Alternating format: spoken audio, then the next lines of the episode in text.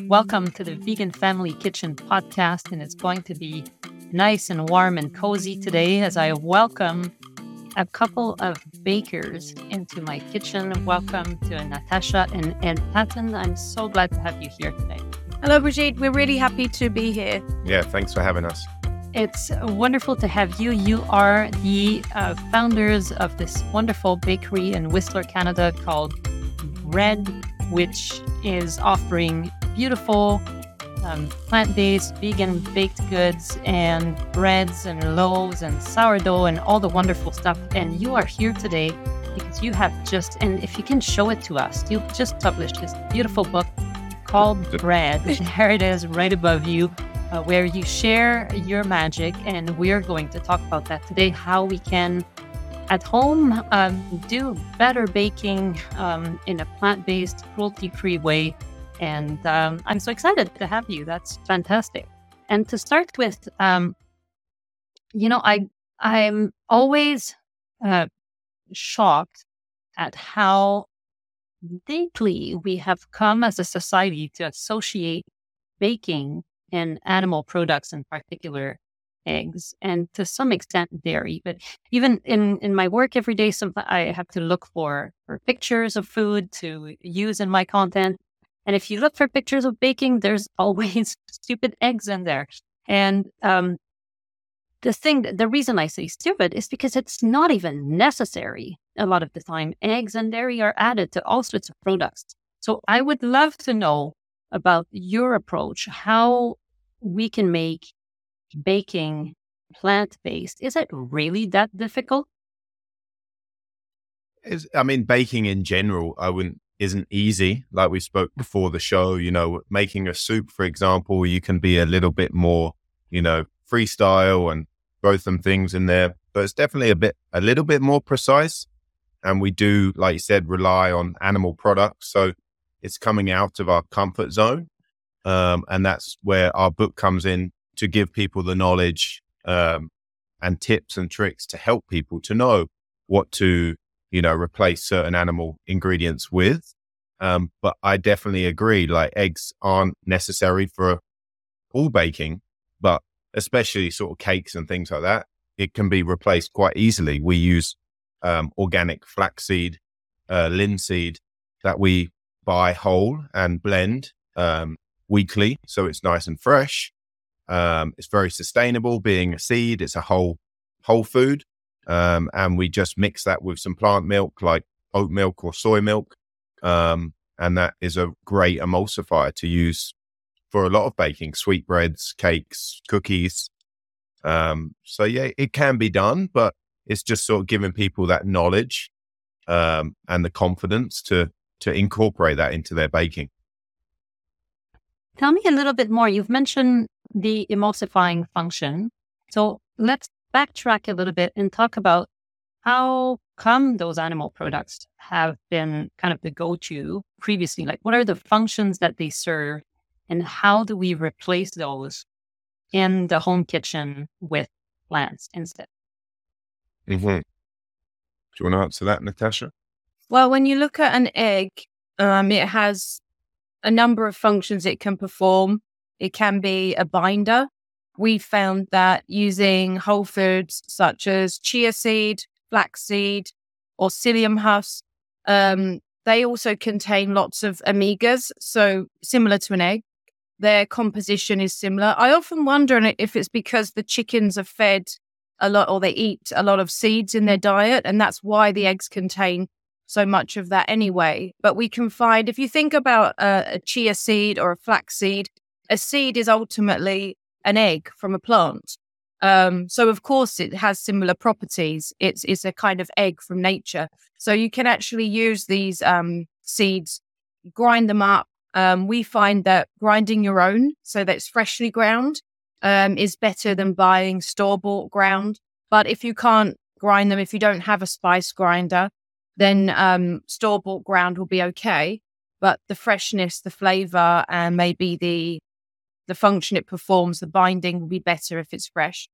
Um, and we found that other properties eggs have um, are to aerate things. For example, in a mousse, um, aquafaba. Again, it comes from a seed, essentially a chickpea. It's the the liquid that the beans are cooked in. Um, you can use that. You can reduce it down if you make your own at home, or you can just use it straight out of a can. And that is great for making meringues and adding a lightness to cakes and things. So there are a number of different things that eggs do. Sometimes you might want to replace a whole egg. There are also amazing new products on the market. Uh, one of the brands that we mention in our book is Just Egg, a vegan liquid egg. It's made out of mung beans, again, one of nature's seeds. So these products can you can use them in like one we have a recipe in the book it's um, a lemon tart or tarte au citron and this traditionally is very heavy in eggs and cream and with the just egg or any other vegan liquid egg you you can replicate this like for like. So we don't tend to use those types of liquid um, substitutes that are made um, in the bakery. We tend to use more whole foods in our kitchen but uh, we're not against them. I mean ethically they are better than harming animals. And, um, you know, mung beans are considered like a very healthy food. So I don't think that there's anything too, too, too much to be concerned about with the processing of that type of uh, ingredient. Um, although processed foods do have a really bad uh, connotation. And I think there's a lot of misunderstanding about that as well. Um, some people I know are very adverse to eating anything that's processed, but when I told them that bacon was actually a processed food, they were kind of very confused by that, you know, and likewise, a smoothie is a processed food. You know, you take a fruit, you smash it up and you put it through some kind of process. So there's a lot of education that we hope to convey in the book about using plants um, and eating in a healthier way and a lot of baked products are, you know, generally not that healthy. They do contain lots of fats and things. Um, our book is kind of balanced. We have some very healthy breads and things in there that you can make. And then we also have some treats in there because our book is not really a health book. It is baking in a cruelty free way, in a more environmentally friendly way. Um, so it's hard to be healthy with all of the types of recipes that we wanted to include. Um, but we definitely say, you know, these are treats to be eaten in moderation, occasionally for special occasions. I like, um, I think it's in Food Rules, Michael Pollan's book, where he says um, it's not exactly that, um, you know, you don't want to forego uh, treats, you know, baked goods entirely, but just eat the ones you make yourself, you know, and yes. that will definitely slow you down a little bit compared to just going to the coffee shop and having a, a, a delicious but sometimes quite heavy on the oil um, muffin, right? So there's there's mm-hmm. got to be some some balance there. Um, we've talked about eggs a lot, but what about milk? What is the best the best milk for baking? Um, yeah, like I mentioned before, our favorites that we use are probably oat milk. First of all, um, being in Canada, um, we can access organic oats. Um, we love them because they're self pollinating. So um, they don't need any bees to be shipped in. And they use very little water as well um, in the growing of the oats. So that's our sort of go to. We have a great company based in Vancouver that we use. So again, locally supporting local. And then my next go to would be a soy milk um, for sort of gluten free baking is great. And also because it's high in protein, it makes really good uh, buttermilk. So you can just add some acid, uh, like lemon juice or apple cider vinegar, just a very small amount. If you add that, you'll see instantly it thickens.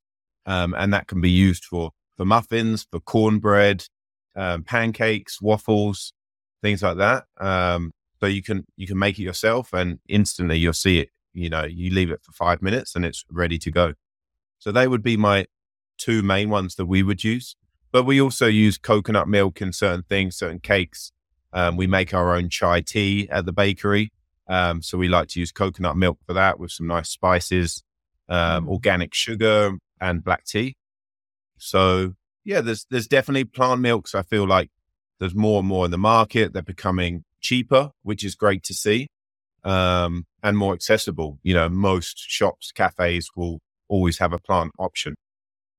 And when it comes Making to your creams, own. Oh, sorry, Natasha, go ahead. sorry. I was just going to say, when it comes to creams, um, you want to go for a nut that's quite fatty. So almond, cashew, and then also coconut. Um, you can get some very rich, creamy, thick textures just from using those types of ingredients. We don't need full fat dairy milk to have that kind of pleasure from a, a cream cake or something. Um, and these are whole foods as well. So although they are high in fat, um, in eaten in moderation, they are quite healthy for you. And definitely in every way a better choice than heavy cream from a cow. Mhm. Um, you know, we can skip skip the middle cow, skip the middle chicken. You know, I had never thought about that. What do chickens eat? Well, it's true, they eat seeds. Yeah. Definitely. And I'm almost sure, not 100% certain, that um, omega threes are often um, added also to the omega threes from the ocean, from uh, fish, is often added to a chicken meal. I'll double check on that. But I, I don't know that they uh, quite produce as much as you can find Mhm. on their own, you know? Um, what about making your own plant milk at home? Would you advise trying that for baking? I would advise trying that, um, especially if you're on a budget, because the price of plant milk in the store is extortionate compared to what it costs you to make at home. I once costed out a liter of oat milk homemade. It cost me about 40 cents Canadian, um, whereas it's probably going to cost me four or five dollars if I go to the store and buy that. The the downfall with making your own plant milks is they tend to separate. So they're great if you're um, let's say making a smoothie where you're going to whiz everything together and it kind of holds for a while. Um, but if you're adding like your plant milk to a coffee, you tend to notice that it splits quite easily. So the great thing about store bought uh, versions is that they've added in emulsifiers to prevent that from happening. Um, however, there is even a difference on the store bought milk. We found that um, like the barista blends, they're designed to be foamed on an espresso machine, whereas the kind of everyday type ones tend to um, actually hold up better and not split um, because they're not designed to be foamed and they actually don't foam up as well if you're if you're using it on an espresso machine.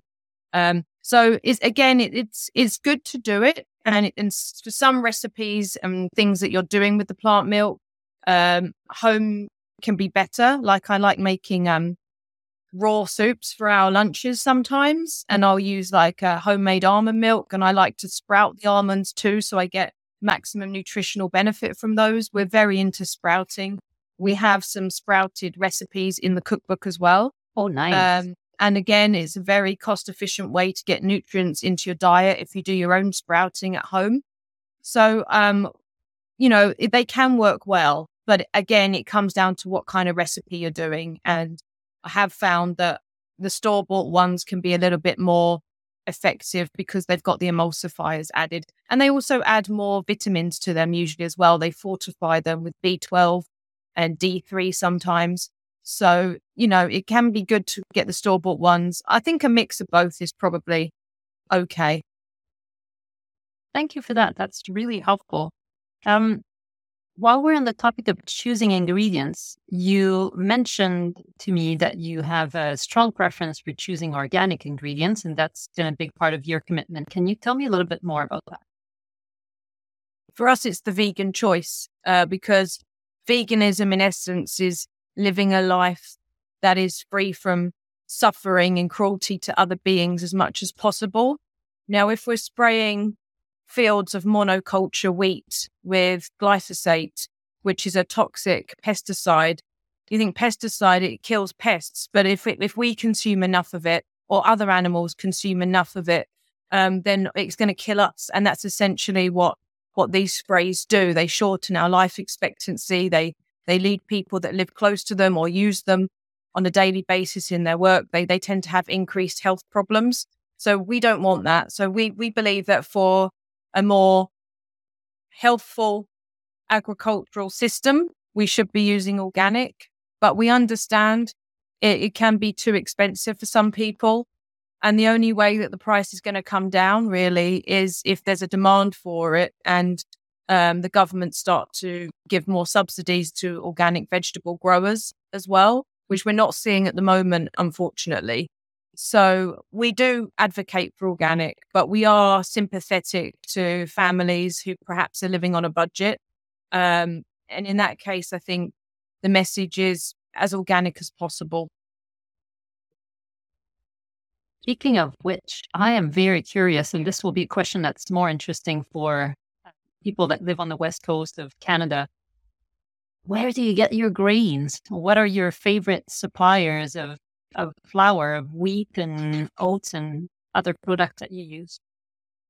Um, so predominantly we use a mill um, called Anita's, which is about, it's actually the closest mill to us here in Whistler. It's just around 200 kilometers away.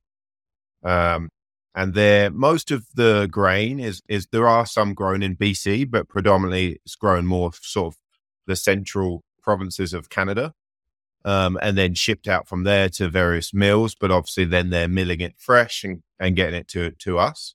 So predominantly, we buy from from Anita's, um, and then we also buy from a couple of other mills um, based um, in Ontario, um, and then it's shipped out from from there. Um, but again, it's all Canadian, all organic. So we really strive for that. And then we buy some whole grains that we mill ourselves um, for more sort of special breads that we make or um, cookies or things like sweetbreads. Um, we buy that from Armstrong, which is in BC. It's about five hours away from us. Um, Fieldstone Organics, they're called.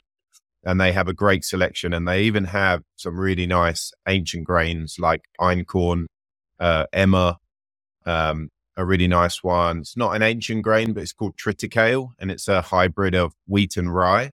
Um, and I've actually found over the last few years that sprouts um, really nicely once you just soak the grain in cold water for 24 hours to soften it. Um, it takes about three to four days, and it's really nice sprouted. Um, and you can put that through your through your dough, through your sourdough, um, and it adds great texture and um, nutrient value. So you're, uh, I'm, I'm not much of a baker, so bear with me. So you, you sprout the the greens, and then you mm-hmm. mix them like with the sprout, like you don't dry them. No, you, put the you living could, thing in. Yeah. In the dough. Absolutely. Cool. So it's almost going on like boosting that fermentation within the dough. So once you've fully mixed the dough and you've um, developed the gluten, you would just gently sort of mix through the the sprouted grain or seed um, through that dough and then continue the normal fermentation you would do and then shape it um, and pop the pop the dough in the fridge overnight for the sort of slow cold fermentation. Um, As you would for yeah. like raisins or yeah, exactly. chip in yeah, a muffin. Just mixing. We we call them um, sort of incorporations or things like that. Um, inclusions. inclusions. We add sort of, like I said, after we've developed the gluten. If you try and mix that in straight away, it just makes the sort of mixing stage a little uh, more difficult and time consuming. So best to add those at the end of that mix stage. But you can sprout grains, um, dehydrate them, then grind them, and then you get a sprouted flour. We don't tend to do that. I mean, that's quite a lengthy process, but we have bought sprouted flours from Anita's Mill. They have a great range mm-hmm. sprouted flours. And then you could double up. You could do sprouted flour bread wow. with incorporated sprouted grains in there. Um, and that would be, you know, a nutritional overload probably if there's yeah, such a thing. To, wow, that would be deluxe. that would be like a mega double sprouted kind of loaf. Yeah. very, very nice. Well, I, I hope uh, some people will get inspired to do that. I have another somewhat technical questions, but again, as the person who likes to improvise, I, I'm the girl who cannot follow a recipe, not because I can't follow a recipe, but because I don't want to, or I always have ingredients that I want to add in. And I do um, have an interest in those ancient grains or the kinds of grains that you don't find quite so often. And so when I find some, a bag of teff flour or whatnot, you know, at Famous Foods, where is a, is a grocery store in Vancouver where there's really every ingredient that is a weird ingredient, they have it Um, so mm-hmm. some once in a while I will buy something out of curiosity, but of course I don't necessarily have a recipe that's that I know and trust to go with it. I'm like, oh, maybe I can just replace, you know, this other flour with. So, do you have any tips to help me in my experimentation if I want to branch out into different flours to incorporate them? And let's start with the easy stuff. You know, not so much necessarily sourdough, but things like muffins and, and bread and things like that. How sure. are the ways we can diversify our grains a little bit? Yeah, I mean we've we've tried to include that in the the cookbook. Um, like Natasha mentioned earlier, you know, there's some recipes, for example, that might use macadamia nuts or pine nuts. You know, these are quite sort of luxury nuts mm-hmm. to use, but uh, you know, if you you want you have some, you know, walnuts or peanuts or something that you want to use up, absolutely you could supplement them for another nut or the same with dried fruits, spices. If there's a spice in a recipe, you know, and you prefer um, allspice or nutmeg, or you have that in your cupboard and you don't have some some cinnamon, or or you know you don't like cinnamon, for example, you can absolutely sort of like change them up. It's it's again obviously thinking of how strong that spice is. You know, you wouldn't want to switch out cayenne pepper for paprika because you'd have a pretty spicy scone or or bread. So I think it's looking at the strength of the spice if you were to do that. Um, or or the fruit, dried fruits, nuts, they're easily replaceable, herbs. Um, and again, additives like to breads and things, you can totally chop and change. There's a bit of freedom there. I think it's best to keep sort of dry like flours, um, similar amount. I wouldn't start chopping and changing them, but absolutely, if we're talking about a gluten free all purpose flour to chickpea flour, for example, those ones could, could be substituted quite easily. Okay. Um, but it's, it's again, it's a little bit of trial and error. Maybe make it once to the recipe so you know what the texture consistency should look like. And then it will give you sort of that confidence to switch it out on the on the, the next time you make it.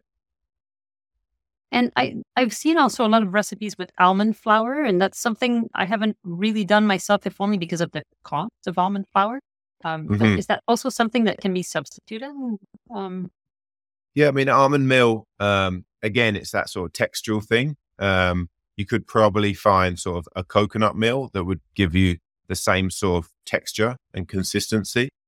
Um, again, if you buy potentially, if you buy sort of whole nuts and put them in your food processor, you could probably save some cost there as well. But it might not have the, uh, an equal distribution in terms of how you know when you when you grind almonds in a food processor, you tend to find a dust at the bottom and then mm-hmm. more chunky pieces on top. Mm-hmm. So really, for a better quality bake, you want to have the grains kind of a similar size, mm-hmm. so right. it's a bit more consistent.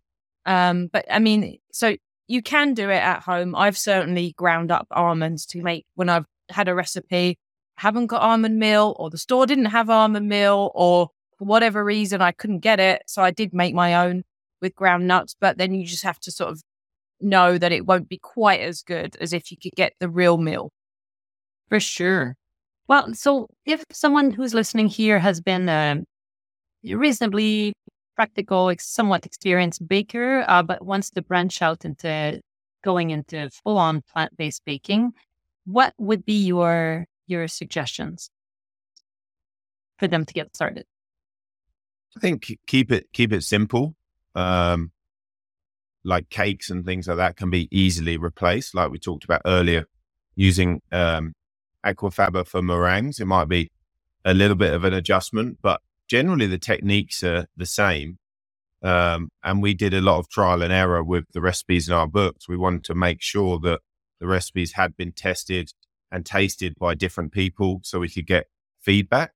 Um, I've had a lot of recipe books in the past that I've followed, you know, to the exact to the T, and it hasn't quite worked. So I'm pretty confident in our recipes that they have worked. So I think it's just having an open mind when you're switching. I, I wasn't always vegan. I was a chef a long time before I went vegan. So it was sort of giving yourself time and just try out try out different recipes with an open mind.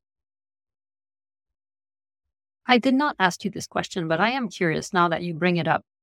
you've mentioned the ethics earlier, and indeed, you were not always um, a vegan plant based baker.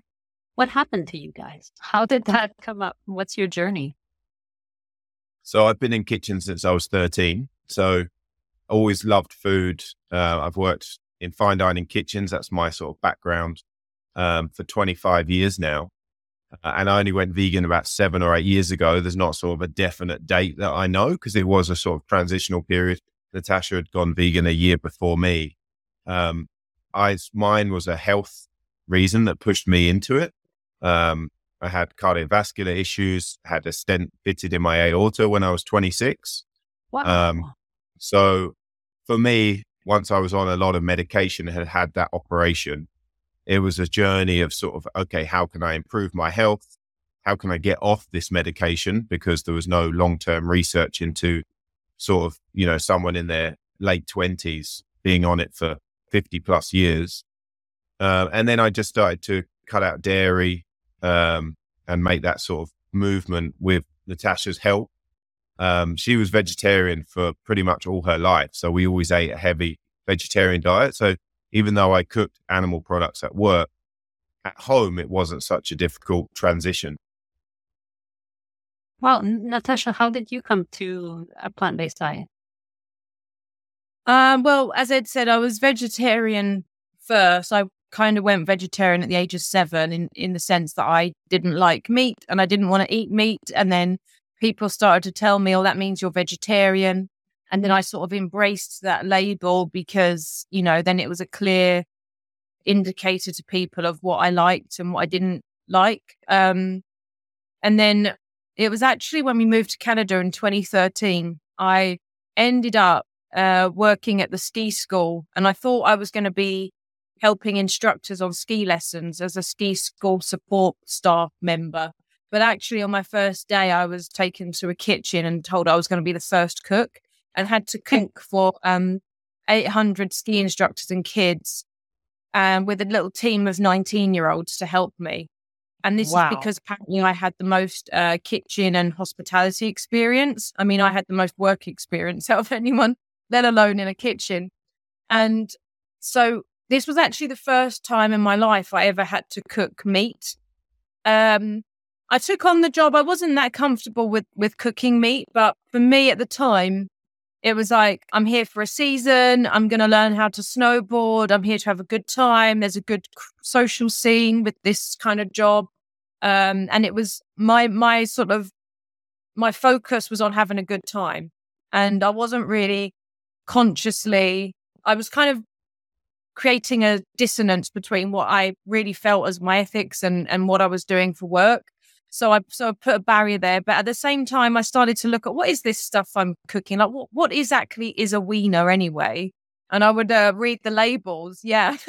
I'd read the mm-hmm. labels of these foods that I was giving to like five year old children and um quite shocked to to read what the ingredients were. I remember even the mac and cheese was like over 100% of your sodium intake for like quite a small portion. So I was really not comfortable serving children these unhealthy foods, regardless of whether you're into eating meat or not. The food is completely unhealthy. You know, the, the stats are on the back of it. You can't deny it. And so at the same time, this juice bar opened at the bottom of the mountain called Naked Sprout. And I would go there after work every day and have a green juice just before they closed. And it was sort of almost like I was cleansing myself of all the disgusting stuff I had been cooking at the ski school. And by the end of the season, I had these very two different communities in my life. I had the ski school folks. Now, the ski instructors were eating this crap day and night because they would take home the leftovers. And for them, it was free food. So there was basically a diet of wieners and mac and cheese. And you know, by the end of the season, they were depressed, they were spotty, they felt like and looked like they'd put on a little bit of weight. And then down at the bottom of the mountain, there were these radiant beauties that were glowing. And they said to me, Tash, what are you doing at the end of the ski season? And I said, Well, I have to work on um, organic vegetable farms with Ed for, the, for a few months. They said, Well, when you come back, you should come and work here. So I just thought, okay, yeah, fine. So I got this job at this juice bar, and the lady that owned it said to me, right, you're going to be the uh, raw vegan chef. and you're in charge of the salad bar and all the raw desserts that we make. And I was kind of like, yeah, okay. I mean, I just learned in my career to say yes to everything and smile. Yeah, great. Okay. Sure. And then I sure, no, nothing's a problem. You know, number one employee over here. And then I was like, inside, I'm like, what the hell am I going to make? I don't know anything about raw vegan food. And so I started researching recipes and uh, watching. There wasn't too much around at that time. This was 2014. There's a lot more available now. I would say the market is actually saturated with vegan cookbooks and food blogs and influencers, which is wonderful. At the time, it was a little bit harder, but I started experimenting. And then because I was eating it at home and at work, there's this natural journey now into like learning more about veganism. Some documentaries came out, Cowspiracy, What the Health, Earthlings. I was watching all this and very quickly got with the program. And once you know better, you do better. And I didn't want to go back to eating dairy or uh, meat. Uh, not that I ever ate meat, but I didn't want to eat any of that kind of food ever again. And I, I turned around to Ed. And once I made this decision and I said, I'm actually a committed vegan now and I don't want any animal products in the house. This is my sanctuary. Um, there's enough of that going on outside the door, but this is my home, my temple, and I don't want any of that in the house. And he was a bit taken aback um, but essentially, he, he, loves me and he wanted to make me happy, and he's okay, right? And it, you know, for him at the time, he was still going to the restaurant and cooking meat and stuff like that. So it wasn't, it wasn't like a, he wasn't ever going to eat meat again at that point. It was just kind of what we were doing at home. And then gradually he started to get with the program. And I think I might have got him to watch some documentaries along the way. And um, very soon he was on his own journey of going vegan as well. It took a little bit of time. So for anyone out there that has a non-vegan partner, like just be patient and encourage keep making them food, making them watch things. Yeah. You don't have to say too much. it's probably better not to say too much, even. Um, according to my non scientific uh, sociological study on the topic, uh, it takes about two years to for for part you know plus or minus a year probably is the range for for partners to come around and yeah i'd say feeling that it's great yeah it was uh, probably just over a, a, year a year and a half so mm. your study is correct i would say it was i just had that mindset you know i would eat it for special occasions and if everyone did that then we would be in a better place but then like natasha said the more you know you know, the more you want to grow with it. And it became animal ethics. And it's like, well, no one, no human or sentient being wants to be killed. So it was, it was a journey. Um, and then just became, so it started at health. I always called myself an environmentalist and an animal lover, but how can you call yourself an animal lover if you're, you know, eating them? So for me, it just sort of all fell into place gradually. It wasn't even Natasha forcing me. It was her, like she said, just being patient making delicious food and knowing that you didn't have to forfeit or give anything up. Um, and then really, and then that sourdough journey came into play. I'd already been making sourdough and it sort of, again, organically just sort of fell into place. That's just beautiful. And at what point did you decide to open BReD in Whistler? So in 2016, um, so I was pretty, pretty new to calling myself a vegan started making bread at the restaurant I worked at as sous chef. Um, and it started just by, like Natasha mentioned, we went to the island, Vancouver Island, and worked on farms.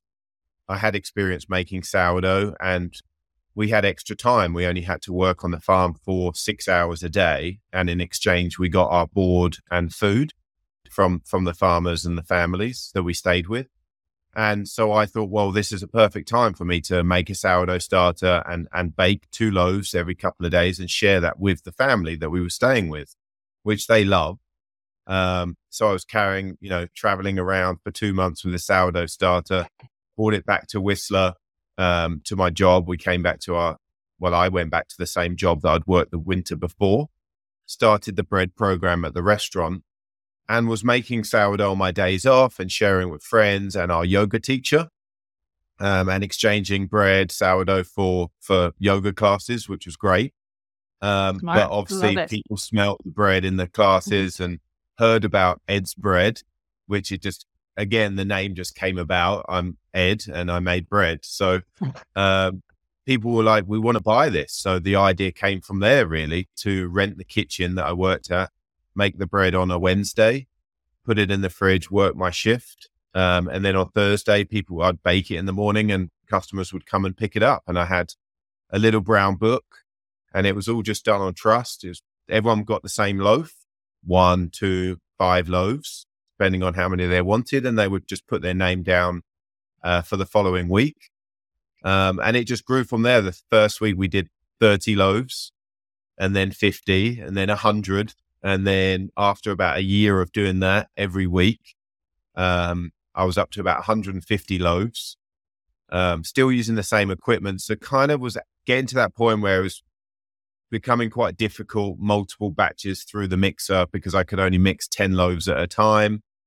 Um, so it's kind of outgrew the equipment. And, the, and at that point, the restaurant were like, we kind of want our sous chef back. And the customers were now saying, we, you should open a bakery. There's nothing like this in Whistler. So again, it was organically like the next step. We sort of talked more and we said, okay, what, what do we want to do? Do we want to set up our own business? Um, by that point, we'd both been vegan for a couple of years or longer.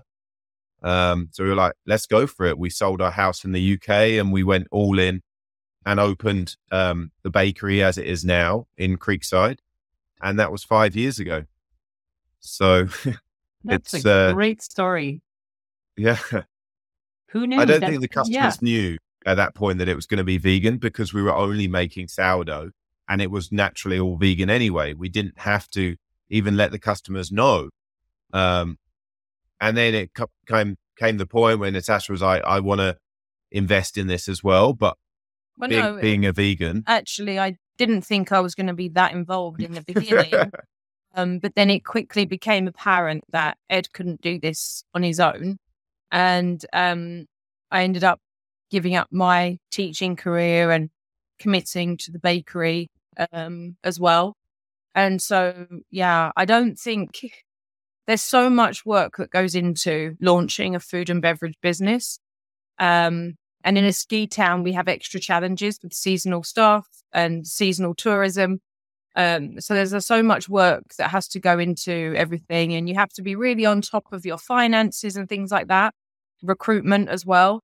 So I don't think Ed really could have pulled it off on his own um, because he he's so he's so involved in the kitchen production of the of the products that there's not much time for him to spend on other aspects of the business.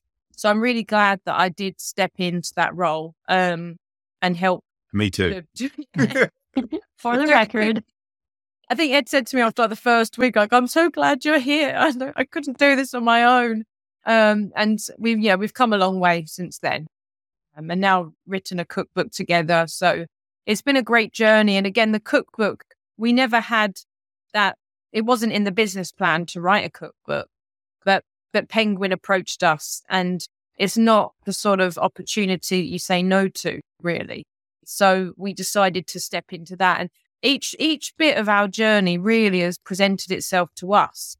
Uh, we've just kind of stepped into it. We've never really gone out looking for, hey, I've got a business idea. Let's open a bakery. Let, who's crazy enough to open a vegan bakery in a ski resort? I mean, seriously. but I think at the same point, I don't, I don't put it down to luck that we've had these. You know, we talk about it so free and easy, but it's all from hard work. You know, it has come from, you know, putting in those extra hours and increasing our production with demand in the early days. You know, I could have just said, no, I'm, I only make 50 loaves. I want to keep it easy, but I never wanted to turn anyone down and I wanted to share this, you know, organic handmade product with our community. And it's always been community focused. What can we do? And it's only now getting to sort of year seven that we've been like, you know what? Sometimes we have to say no to some things for our own personal sort of health and well being. Um, but to get to that stage, we've had to say yes a lot. it is so much hard work, but it's just beautiful. And to hear you talk so passionately about it and conveying that really, yes, food is love. You know, I, I, it, I've read before, you know, food is not love, but talking about, you know, a box of Oreo cookies to fill in a gap in your heart. But lovingly handmade sourdough bread is love. And even mm-hmm. more so if everything around it is plant based and vegan. I find this so beautiful. Before we part, I want to ask you one last question. So, you are running a fully vegan plant based bakery in Esketown, and it's working. What advice, what suggestions would you make for conventional bakeries of similar size? You know, like not, I'm not talking about the, the giants of the world, but like other local bakeries. How can we get them to make more plant based options available if it's as easy as we were talking about? I think it's being aware that you don't realize how much money you're losing or how many customers you're losing by not being inclusive. Our thing has always been everyone eats plants. We can't cater to celiacs because we mill flour and it's airborne. But outside of that, um, we include everyone to our bakery and we want everyone to feel welcome and have a choice in what they eat. And I think it really saddens us when we go to other bakeries and there's either no option or just one option and they categorize sort of vegan and gluten free in the same box. and I think it's changing that mindset, being more open to, you know, making products that everyone can enjoy um, and having it as a default. You know, all, all our cake, cakes are vegan. And then you're going to definitely see an increase in sales because you might not see the demand, but that's because vegans, plant based, plant curious people aren't even coming to your premises because now they can look at your social media or reviews or your menu or your menu. Everything's online and out there. So just because you don't see the demand, it's because those people do their research or they tell their friends or, you know, things like that. So I think it's just putting it out there, testing it, and you'll see I'm sure, an increase in sales. And I know that because when I first went vegan at the restaurant, I incorporated there was four desserts on the menu. Three of them we went uh, we went vegan with them, and the dessert sales went up seventy five percent. So all these people that were just didn't want to eat eggs, didn't want to eat dairy, they might not associate being vegan or plant based, but they're cutting out dairy. They're on a journey of themselves, and the owner again, not vegan, was very happy because it increased sales. So that's an example right there. And further to that, there's a lady in Copenhagen, Heather Landex, who's a, an allergy food safety specialist. And she's written a book um, that she got 50 experts to contribute to.